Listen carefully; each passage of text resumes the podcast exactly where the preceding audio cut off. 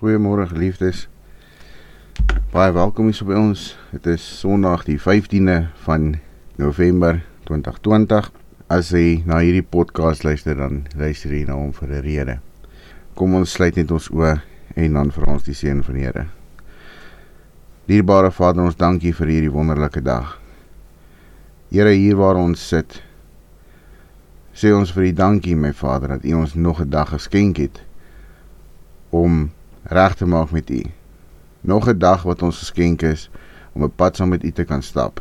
'n Geleentheid wat ons gegee word om 'n verhouding met U te kan bou. Here, en ek weet en U weet dat in ons daaglikse lewe is dit 'n gejaag, dit is deur mekaar spul. Vader en ons vra om verskoning dat ons nie altyd tyd maak om 'n verhouding met U te bou soos wat U tyd maak om ons veilig te hou nie. Vader, ons vra dat U hierdie woord sal seën en dat U U hand op ons sal hou. En ons vra dat U hierdie woord sal deurtrek na wie ook al dit voornodig is. Amen. Geliefdes, nou my vorige boodskap het ek gepraat oor die Romans Road to Salvation wat ek beloof het dat ek sal 'n preek daarvan maak of 'n klein gedeelte daarvan maak en dit dan laai en uh, dit is hoekom ons vandag die Romans Road to Salvation gaan hanteer. Nou as ons kyk na die Romans Road of Salvation in Afrikaans sal dit wees die Romeinse pad na verlossing. So as ons kyk na Romeine 10 en ek sal graag wil hê julle sal my kan soontoe blaai. As jy nie het nie 'n uh, Bybel wat jy het nie, moenie worry nie. Ehm um, lees dan luister dan maar net saam. Romeine 3 vers 10 sê hy soos geskrywe is, daar is niemand regverdig nie, selfs nie een nie. So ons moet eerstens punt nommer 1. So ou kan hom opdeel in 'n paar gedeeltetjies en 'n ou kan of paar punte en 'n ou kan hom begin by punt 1. So punt 1 is ons moet verstaan dat God sê in sy woorde daar is niemand regverdig voor hom nie, selfs nie een nie.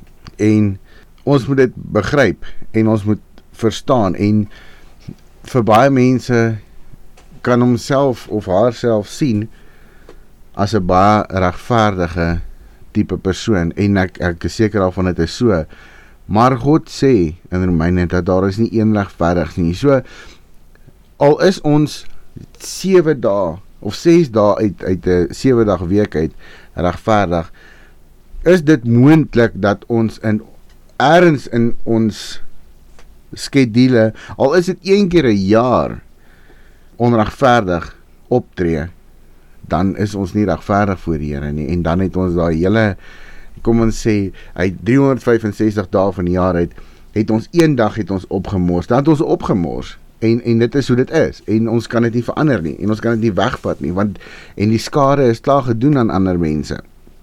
So dit is belangrik dat ons moet verstaan dat ons is nie regverdig voor die Here nie, selfs nie een nie. En dit maak dit vir ons baie moeilik om regverdig te lewe, maar ons kan dit doen en dit is nie dis nie onmoontlik nie. Ons sal nooit ooit 100% regverdig wees nie, maar ons kan probeer. Ek sê altyd dit is as 'n ou wil regverdig probeer wees, dan gebruik ons Jesus Christus as ons voorbeeld. Dit is die perfekte rolmodel en jy kan nie verkeerd gaan as jy Jesus Christus as die rolmodel gebruik nie. Goed, die tweede ding wat ons moet verstaan is in Romeine 3 vers 3 2 en 3 vers 23. Dan gesien toe 3 vers 23 want almal het gesondig en dit ontbreek hulle aan die heerlikheid van God. So almal van ons sondig en daar is niks wat ons daaraan kan doen nie. Al het ons soos soos hy in Romeine 3 vers 10 sê onregverdig gewandel in 'n situasie, dan het ons verkeerd gegaan, reg? Almal van ons het sonde. Ons is gebore uit sonde uit. Almal van ons het 'n sonde. Al word jy net kwaad en snou iemand iets toe, dan spreek jy dood in plaas van lewe. Wat sê woord en Spreuke? Dood en lewe lê in die mag van die tong, reg? So of jy dood gespreek of jy lewe gespreek nou die oomblik wanneer jy iemand iets toesnou of kus of so iets dan dan jy spreek nie lewe nie en dit is nie reg voor God nie. So die tweede ding wat ons moet verstaan is dat ons almal het 'n sonde. Ons almal dit is dalk nie 'n 'n passiewe sonde nie, maar dit is 'n sonde as jy iets verkeerd gedoen het wat die woord van God sê jy moenie doen nie. Miskien begeer jy dalk iets en wat sê die die 10 gebooie in Eksodus 20 hy sê dat jy mag nie begeer nie. So ons is mens, ons moet dit verstaan. So en ek gaan nou vir julle verduidelik hoekom ek sê ons moet hierdie die stappe so doen. Jy weet as 'n ou uh, ek is nou uh, meeste van my tyd in sekuriteit en ek onthou toe ek geleer het daai tyd ehm um, my my kursusse geskryf het ons instrukteur hy het uh, hy het, hy het hy hy was militêr georiënteerd, so hy het jou soos 'n hond behandel op die paradegronde en so. Maar soos jy deur die proses gegaan het, het hy jou opgebou en jy jy het beter begin voel oor jouself en en so aan. So die Romans Road to Salvation is ek sal nie sê is gebaseer op so iets nie, maar 'n ou kan relate met dit. So jy kan Romeine 10 3 vers 10 sê dat niemand is regverdig nie. Nommer 1. Nommer 2 is dat Romeine 3 vers 23 eh, sê dat ons almal is sondaars. So dit is die begin, die begin. Jy moet verstaan dat ons is nie perfek nie. So ou moet dit klaar in ag neem. Jy moet klaar vrede maak daarmee dat jy is nie perfek nie. Ehm um, jy is nie regverdig 100% regverdig soos wat Jesus was nie. Jy is nie sonder sonde nie. Maak nie saak wat jy doen nie. Erns along the line gaan jy iets per ongeluk al is dit per ongeluk, gaan jy sondig. En dit moet ons verstaan. Goed, so wil ek gaan na stap 3 toe. Um in Romeine Romeine Romeine 5 vers 8.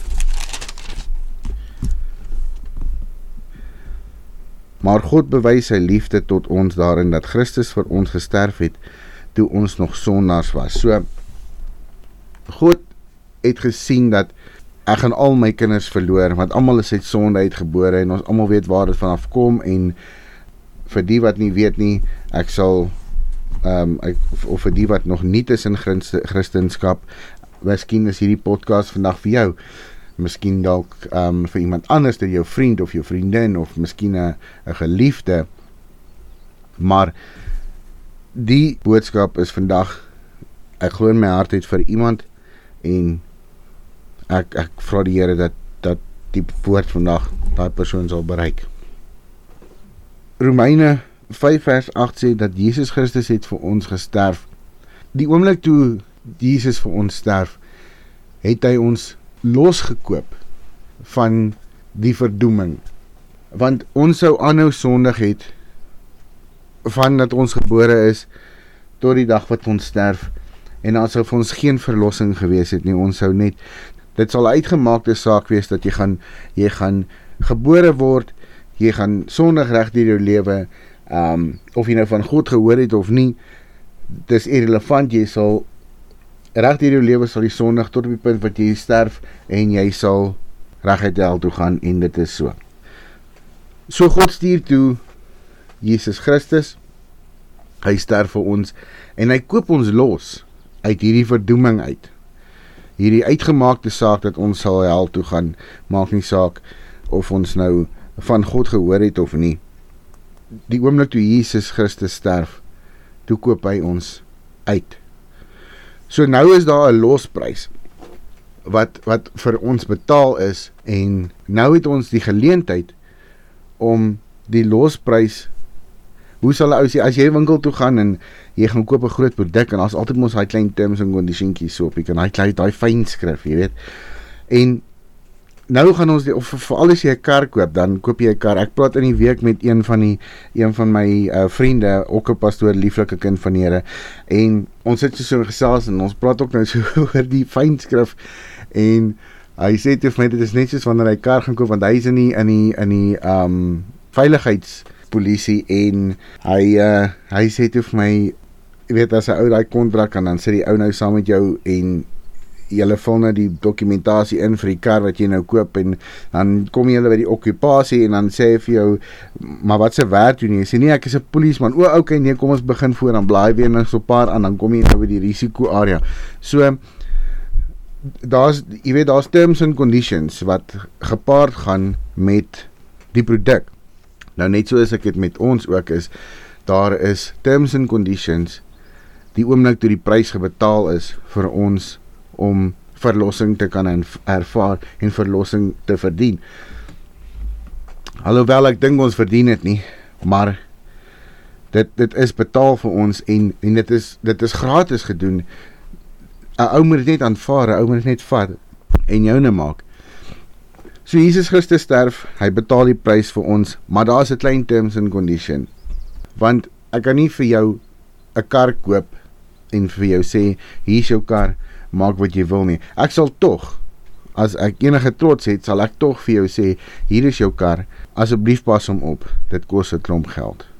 Behandel hom mooi. Dit is wat jy moet doen want baie karre is verskillend, reg? Ouer karre word op 'n sekere manier gehanteer en, en nuwe karre word op 'n sekere manier manier gehanteer want die ouer karre was baie makliker maintainbaar as die die nuwer karre met komputerbokse en al daai goeie. So as jy as jy 'n Ferrari bestel oomblik wanneer jy aankom, dan jy weet daar's dit jy, jy gaan maar eers deur die manual. Jy weet jy maak seker dat jy doen nie goed is reg anders en anders kan jy dalk die die voertuig seermaak. So met ons is dit ook so toe Jesus ons losgekoop het het hy die prys betaal, die volle prys, verniet gratis. Jy kry dit gratis. Maar jy moet seker maak dat dit wat gebetaal is gemanage word en reg gedoen word.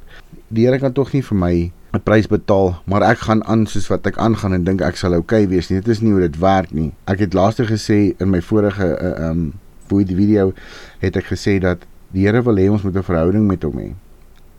En die oomblik wanneer jy die verhouding met met die Here kan hê, dan sal jy agterkom wat daai prys wat hy betaal het eintlik werd is. Dit is dit klink sommer net weet almal sê al die pastore praat, die dominees praat, almal van ons praat oor die Here het jou losgekoop, maar weet jy regtig wat se prys dit is om te betaal vir iemand se lewe?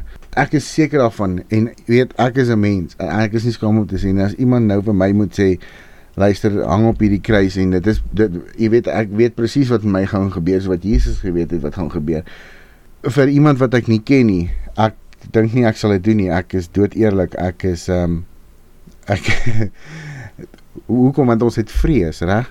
Maar Jesus het verby daai vrees gegaan en hy het hy het dit vir nog steeds vir ons gedoen. Ewen dat hy geweet het wat gaan gebeur, het hy nog steeds dit vir ons gedoen. Want hy het geweet wat die waarde van daai prys is wat hy moet betaal. En wat se implikasie dit gaan hê en wat se vryheid dit ons gaan bied en hy het dit geweet en dit is hoekom hy nog steeds dit gedoen het. So ek wil hê ons moet net verder gaan na punt 4, Romeine 6 vers 23. Romeine 6 vers 23 want die loon van die sonde is die dood, maar die genadegawe van God is die ewige lewe in Jesus Christus ons ons Here. So die loon van die sonde is die dood. So ek het gesê dat voor Jesus Christus sou ons ons sou die volprys betaal het of ons nou van God gehoor het of nie. Ons sou die volprys betaal het, ons sou gebore gewees het, ons sou ons lewe gehad het tot en met waar hy sou geëindig het en ons sou reg het hel toe gegaan het. En dit is klaar, dis uitgemaakte saak. Maar toe kom Jesus en hy koop ons los uit dit uit. So ons het nie nodig om my loon te betaal nie want Jesus het hom klaar betaal. Hy sê want die loon van die sonde is die dood. So Jesus het al daai sonde op hom gevat en hy die dood gedood, hy die prys betaal vir ons. Dan gaan hy verder en sê maar die genadegawe van God is die ewige lewe in Christus Jesus. So nou het ons sien hier's waar die ding nou breek is van verdoem af na genadegawe na die ewige lewe toe. Dit is waar ons nou 'n kans kry om ons verdoeming vry te spring. Maar soos ek gesê, daar's daar's klein terme is. Daar's terms and conditions op die fynskrif. Terms and conditions. Jy moet kan bely dat Jesus Christus is die Here. Jy moet probeer om 'n pad met hom te stap. Jy moet probeer om 'n goeie verhouding met die Here te hê. Soos ek laas ook gesê het in my vorige uh, preek is goeie dade gaan jou nie in die hemel bring nie. So as 'n ou het die mindset het van goeie dade gaan my in die hemel bring, dan mis jy die punt. dit is 'n verhouding met die Here wat jou in die hemel gaan kry en 'n leefstyl wat jy aanneem totaal en al anders is as wat jy gehad het. Goed, ons gaan aan na Romeine 10 vers 9 tot 10. As jy met jou mond die Here Jesus Christus bely en met jou hart glo dat God hom uit die dode opgewek het, sal jy gered word. Want met die hart glo ons tot geregtigheid en met die mond bely ons tot ons redding. So as jy met jou mond bely dat Jesus Christus het vir jou gesterf en God het hom opgewek en jy bely dit met jou mond met hoekom sê hy bely met jou mond en dan net die volgende vers sê want met die hart glo ons. As as jy net net so kan by mekaar se hart en mond. So in in, in Spreuke sê die Here dat wat die hart van vol is sal die mond van oorloop. Is dit nie reg nie? Dit is wat dis wat die Here sê in Spreuke. As dit wat die hart van vol is sal die mond van oorloop so dit is hoekom hy hierso sê as jy met jou mond deur Jesus Christus bely so jy spreek dit en dan in die volgende vers sê hy want met die hart glo ons so met die hart glo ons en nou bely ons met ons mond Jesus Christus. So wat my hart van vol is, sal my mond mos van oorloop en dit is hoekom hy dit dit so sê in die woord. So nou het ek nou het ek besef op punt nommer 1 dat ek is nie regverdig nie. Ek sal nooit wees nie. Ek kan probeer. Punt nommer 2 is ek is 'n sondaar wat so is. Ek kan nie verby dit kom nie, maar ek kan probeer om nie sonde te doen nie. My beste want ek stap ek begin mos nou pad met die Here stap. Punt nommer 3 is Jesus Christus het vir ons kom sterf en so het hy ons nou losgekoop uit die uit die ewige verdoeming uit. En dan punt nommer 4 is dat Jesus Christus het die volprys betaal en so het ons die opportunity of die venster van opportunity om 'n pad saam met hom te stap in ons lewe reg te kry. Nou het ons 'n kans waar ons voorheen het ons nie 'n kans gehad nie. As jy in 'n situasie sit en iemand sê vir jou nee maar as dit daar's 'n 20% kans vir wat ook al die situasie is, gaan jy daai 20% vat. Ja, jy gaan. Hoekom gaan jy? Want dis at least 'n kans. Dis daarom is dit 'n kans. Dit is beter as 'n geen kans nie. So ek sal daai 20% kans vat en eerder die 80% wat nie gaan realiseer nie of nie gaan werk nie, gaan ek, jy weet, half miskyk want ek kyk net na die 20% kans wat daar is want dit is wat nou vir my saak maak wat nie daai 80% wat nie gaan werk nie maak nie vir my saak nie dis die 20% wat nou vir my saak maak en nou kyk ek in daai 20% vas hoekom want dit is 'n kans So dit is dieselfde met die Here ook. Toe Jesus vir ons gesterf het, het hy die venster of opportunity oopgemaak en nou is daar 'n kans. So ek sou eerder daai kans vat waar ek voorheen geen kans gehad het nie. So punt 5. Nou sê eh, Romeine vir ons of die woord van God sê vir ons dat ons bely met ons mond dat Jesus Christus vir ons gesterf het en wat die hart van vol is, sal die mond van oorloop. Okay, so nou gaan kyk ons na die Die laaste punt, punt nommer 6 is Romeine 10 vers 13, want elkeen wat die naam van die Here uitroep, sal gered word. Goed, maar ook hier is 'n terms and condition gekoppel aan die een. Elkeen wat die naam van die Here uitroep, sal gered word. Maar jy kan nie laat ek dit mooi mooi regstel. Jy kan nie jou lewe lei gebaseer op sonde en goed wat nie reg is voor die Here nie. En net voor jy sterf, nou wil jy vir die Here sê, "Um Here, ek weet jy is Jesus, uh, die uh, Jesus, ek weet jy het vir my gesterf en ek weet met losgekoop in die sonde, asseblief help my, ek wil nie hel toe gaan nie. Amen." Dit is nie hoe dit werk nie. Dit is nie hoe dit werk. Jy moet jy moet 'n verhouding met met met God hê. Sodat wanneer jy 'n verhouding met God het, dan leef jy naby aan God, so jy sal hom kan hoor. Op my vorige vorige uh, um boodskap het ek gesê dat my pa as hy dorp toe gaan en hy klag ry en ek sê vir hom ek soek 'n suite gaan hy nie my hoor nie. Maar as hy hierso staan en ek sê vir hom ek soek 'n suite voordat hy dorp toe gaan, dan sal hy my een bring. Hoekom? Want hy het my gehoor. Hoekom het hy my gehoor? Want ek was naby aan hom. So die geheim is om naby aan die Here te wees sodat hy jou kan hoor en sodat jy hom kan hoor. So die oomblik wanneer jy gevul word met die Heilige Gees en jy wandel 'n pad saam met die Here, dan is die Heilige Gees daarso om jou om jou jy weet deur hierdie ding te trek en jou te skool en met jou te kommunikeer want jy gaan dit nodig hê. Glo my, jy gaan dit nodig hê. En ek sê altyd vir die ouens, nou sê hulle vir my ja, jy weet die groot ding hoekom baie van die mense nie deure voluit voluit wil dien nie, is want daar's soveel aanslae wat hulle kry van die duiwel af. Dit is die waarheid. Jy sal aanslae kry crazy, want dit is hoe dit is. Want onthou net God het jou, hy sê ek het jou geroep op jou naam, jy is myne. So hy ken jou, hy weet wie is jy, hy weet wat se potensiaal jy het wanneer jy op daai level gaan kom, gaan jy potensiaal hê of op 'n level gaan wees wat wat jy weet wat wat min mense op gaan wees wanneer jy op daai punt kom. Nou die die duiwel weet dit. So wat doen hy nou? Hy doen alles in sy vermoë om seker te maak dat jy nie op daai punt kom nie want hy weet wat jy gaan kan doen wanneer jy op daai punt kom. En God weet dit ook. So wat doen hy nou? Hy hy hy tackle jou aan mekaar op plekke waar dit jou die meeste raak. Kom ons sê ek het voorheen my lewe het ek 'n 'n fenominale hier meer gehad.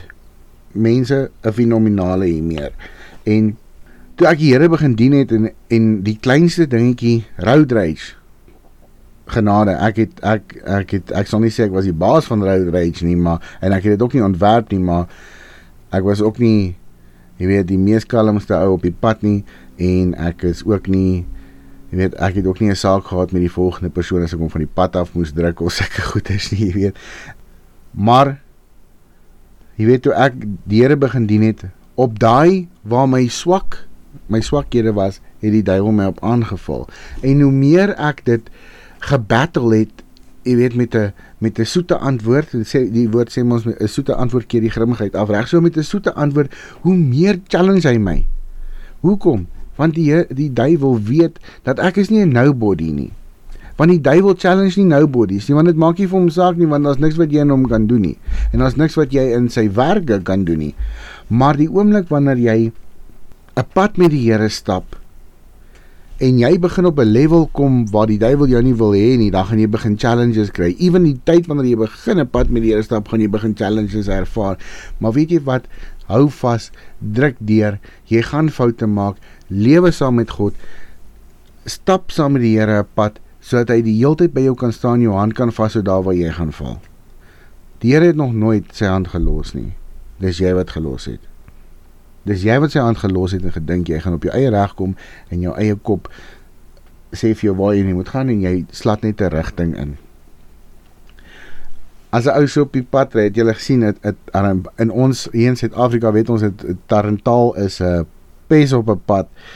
As jy as jy ry in 'n Tarantaal, dit is hy weet nie waar hy moet gaan nie. Hy hy's klaar oor kan die pad, maar hy sal terug hardloop in die teenoorgestelde rigting net omdat jy aankom. Dit is jy weet En dit is hoe ons baie keer is. Ons is dit aan taal. Ons is al klaar. Ons is al klaar oor die oor die oor die ergste. Maar weet wat gebeur? Nou sien ons 'n challenge kom, nou hardloop ons terug en daai challenge slaan ons spot on. Hy slaan ons solid head to head. En dan wil ons vra maar hoekom?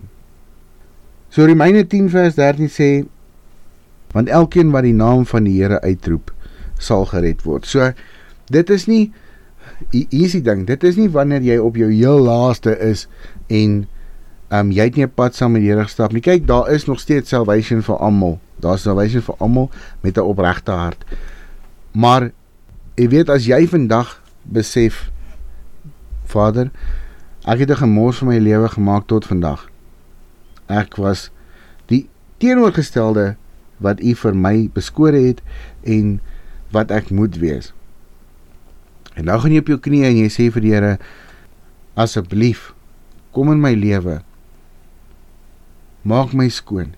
Stap 'n pad aan my. Jy gee jou hart vir die Here, dan roep jy hom aan. Nou roep jy Jesus aan en jy stap nou 'n pad saam met hom en dis waar dit begin. So jy weet nou presies waarvan af jy kom, wat alles gebeur het totdat jy nou verlossing gekry het en waar jy nou staan. So nou staan jy op die punt wat wat ek altyd maar ek sit maar altyd 'n punt by wat ons noem punt 7. Dit hang nou van jou af.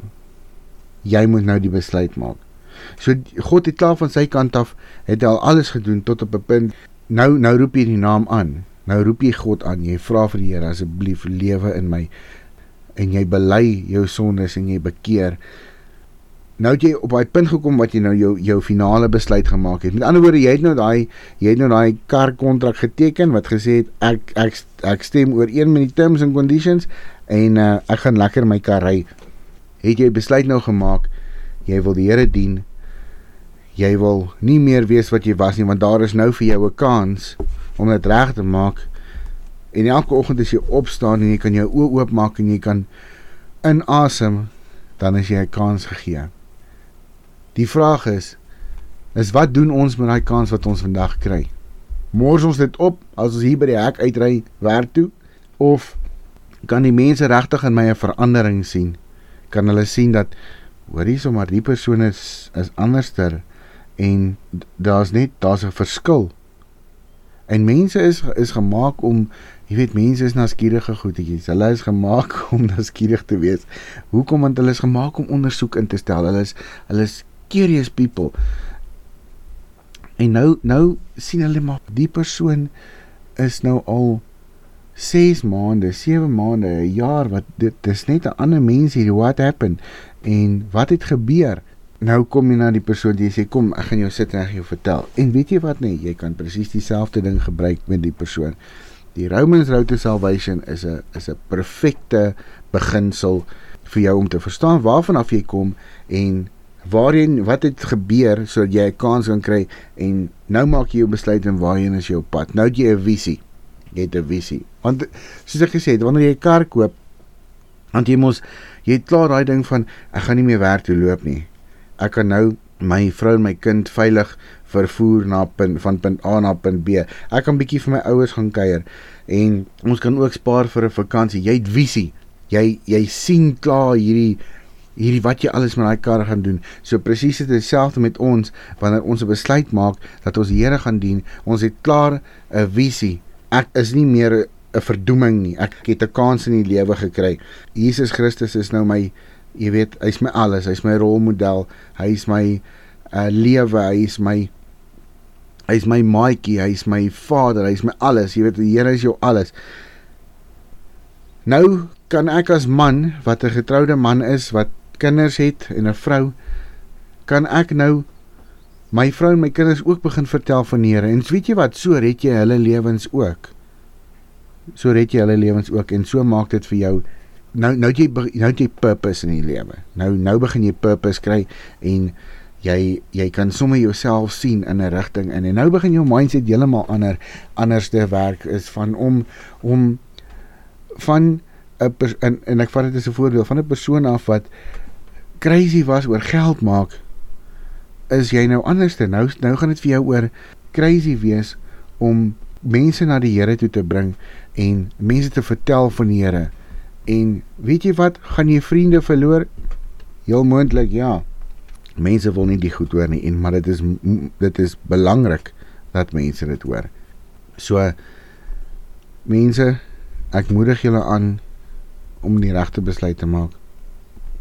Ek vra die Here dat die persoon wat hierdie of persone wat hierdie boodskap moet hoor, die regte besluit sal maak en 'n pad saam met God sal stap. Ek bless in die naam van Jesus en ek sê dankie dat julle na hierdie podcast geluister het. Kom ons bid saam. Dierbare Vader, ons sê vir U dankie, my Here, dat ons van 'n uitgemaakte saak verdoeming af is tot by 'n punt waar ons 'n kans het waar ons ook nou besluit kan maak. Ons vir U dankie dat U vir ons gesterf het, Here, om die venster van opportunity te kan oopmaak sodat ons daai besluit kan maak, sodat ons 'n pad saam met U kan stap. Want Here, nou het ons 'n kans. En ons wil vir U dankie sê vir daai kans. Ek wil ons wil vir U dankie sê dat dat U die die hoogste prys ooit betaal het om dit vir ons moontlik te maak. Vader, Ons kom net vandag en ons sê vir U dankie, Here. Vader, en ek vra, laat dit op die regte ore sal val, Vader. En laat die saad in die grond val sodat dit kan groei. Here, sodat mense 'n lewende getuienis sal buite kan wees van wat U vir hulle gedoen het, Here. Van waar af hulle gekom het tot waar hulle nou is. Vader, help ons om op 'n daaglikse basis U naam aan te roep Laat ons op 'n daaglikse basis 'n pad saam met U kan stap en 'n lewende getuienis daar buite kan wees wat U vir ons gedoen het en wat U vir ons elke dag doen. Ons loof en ons prys U, my Here. En ons bid hierdie gebed in die naam van Jesus. Amen.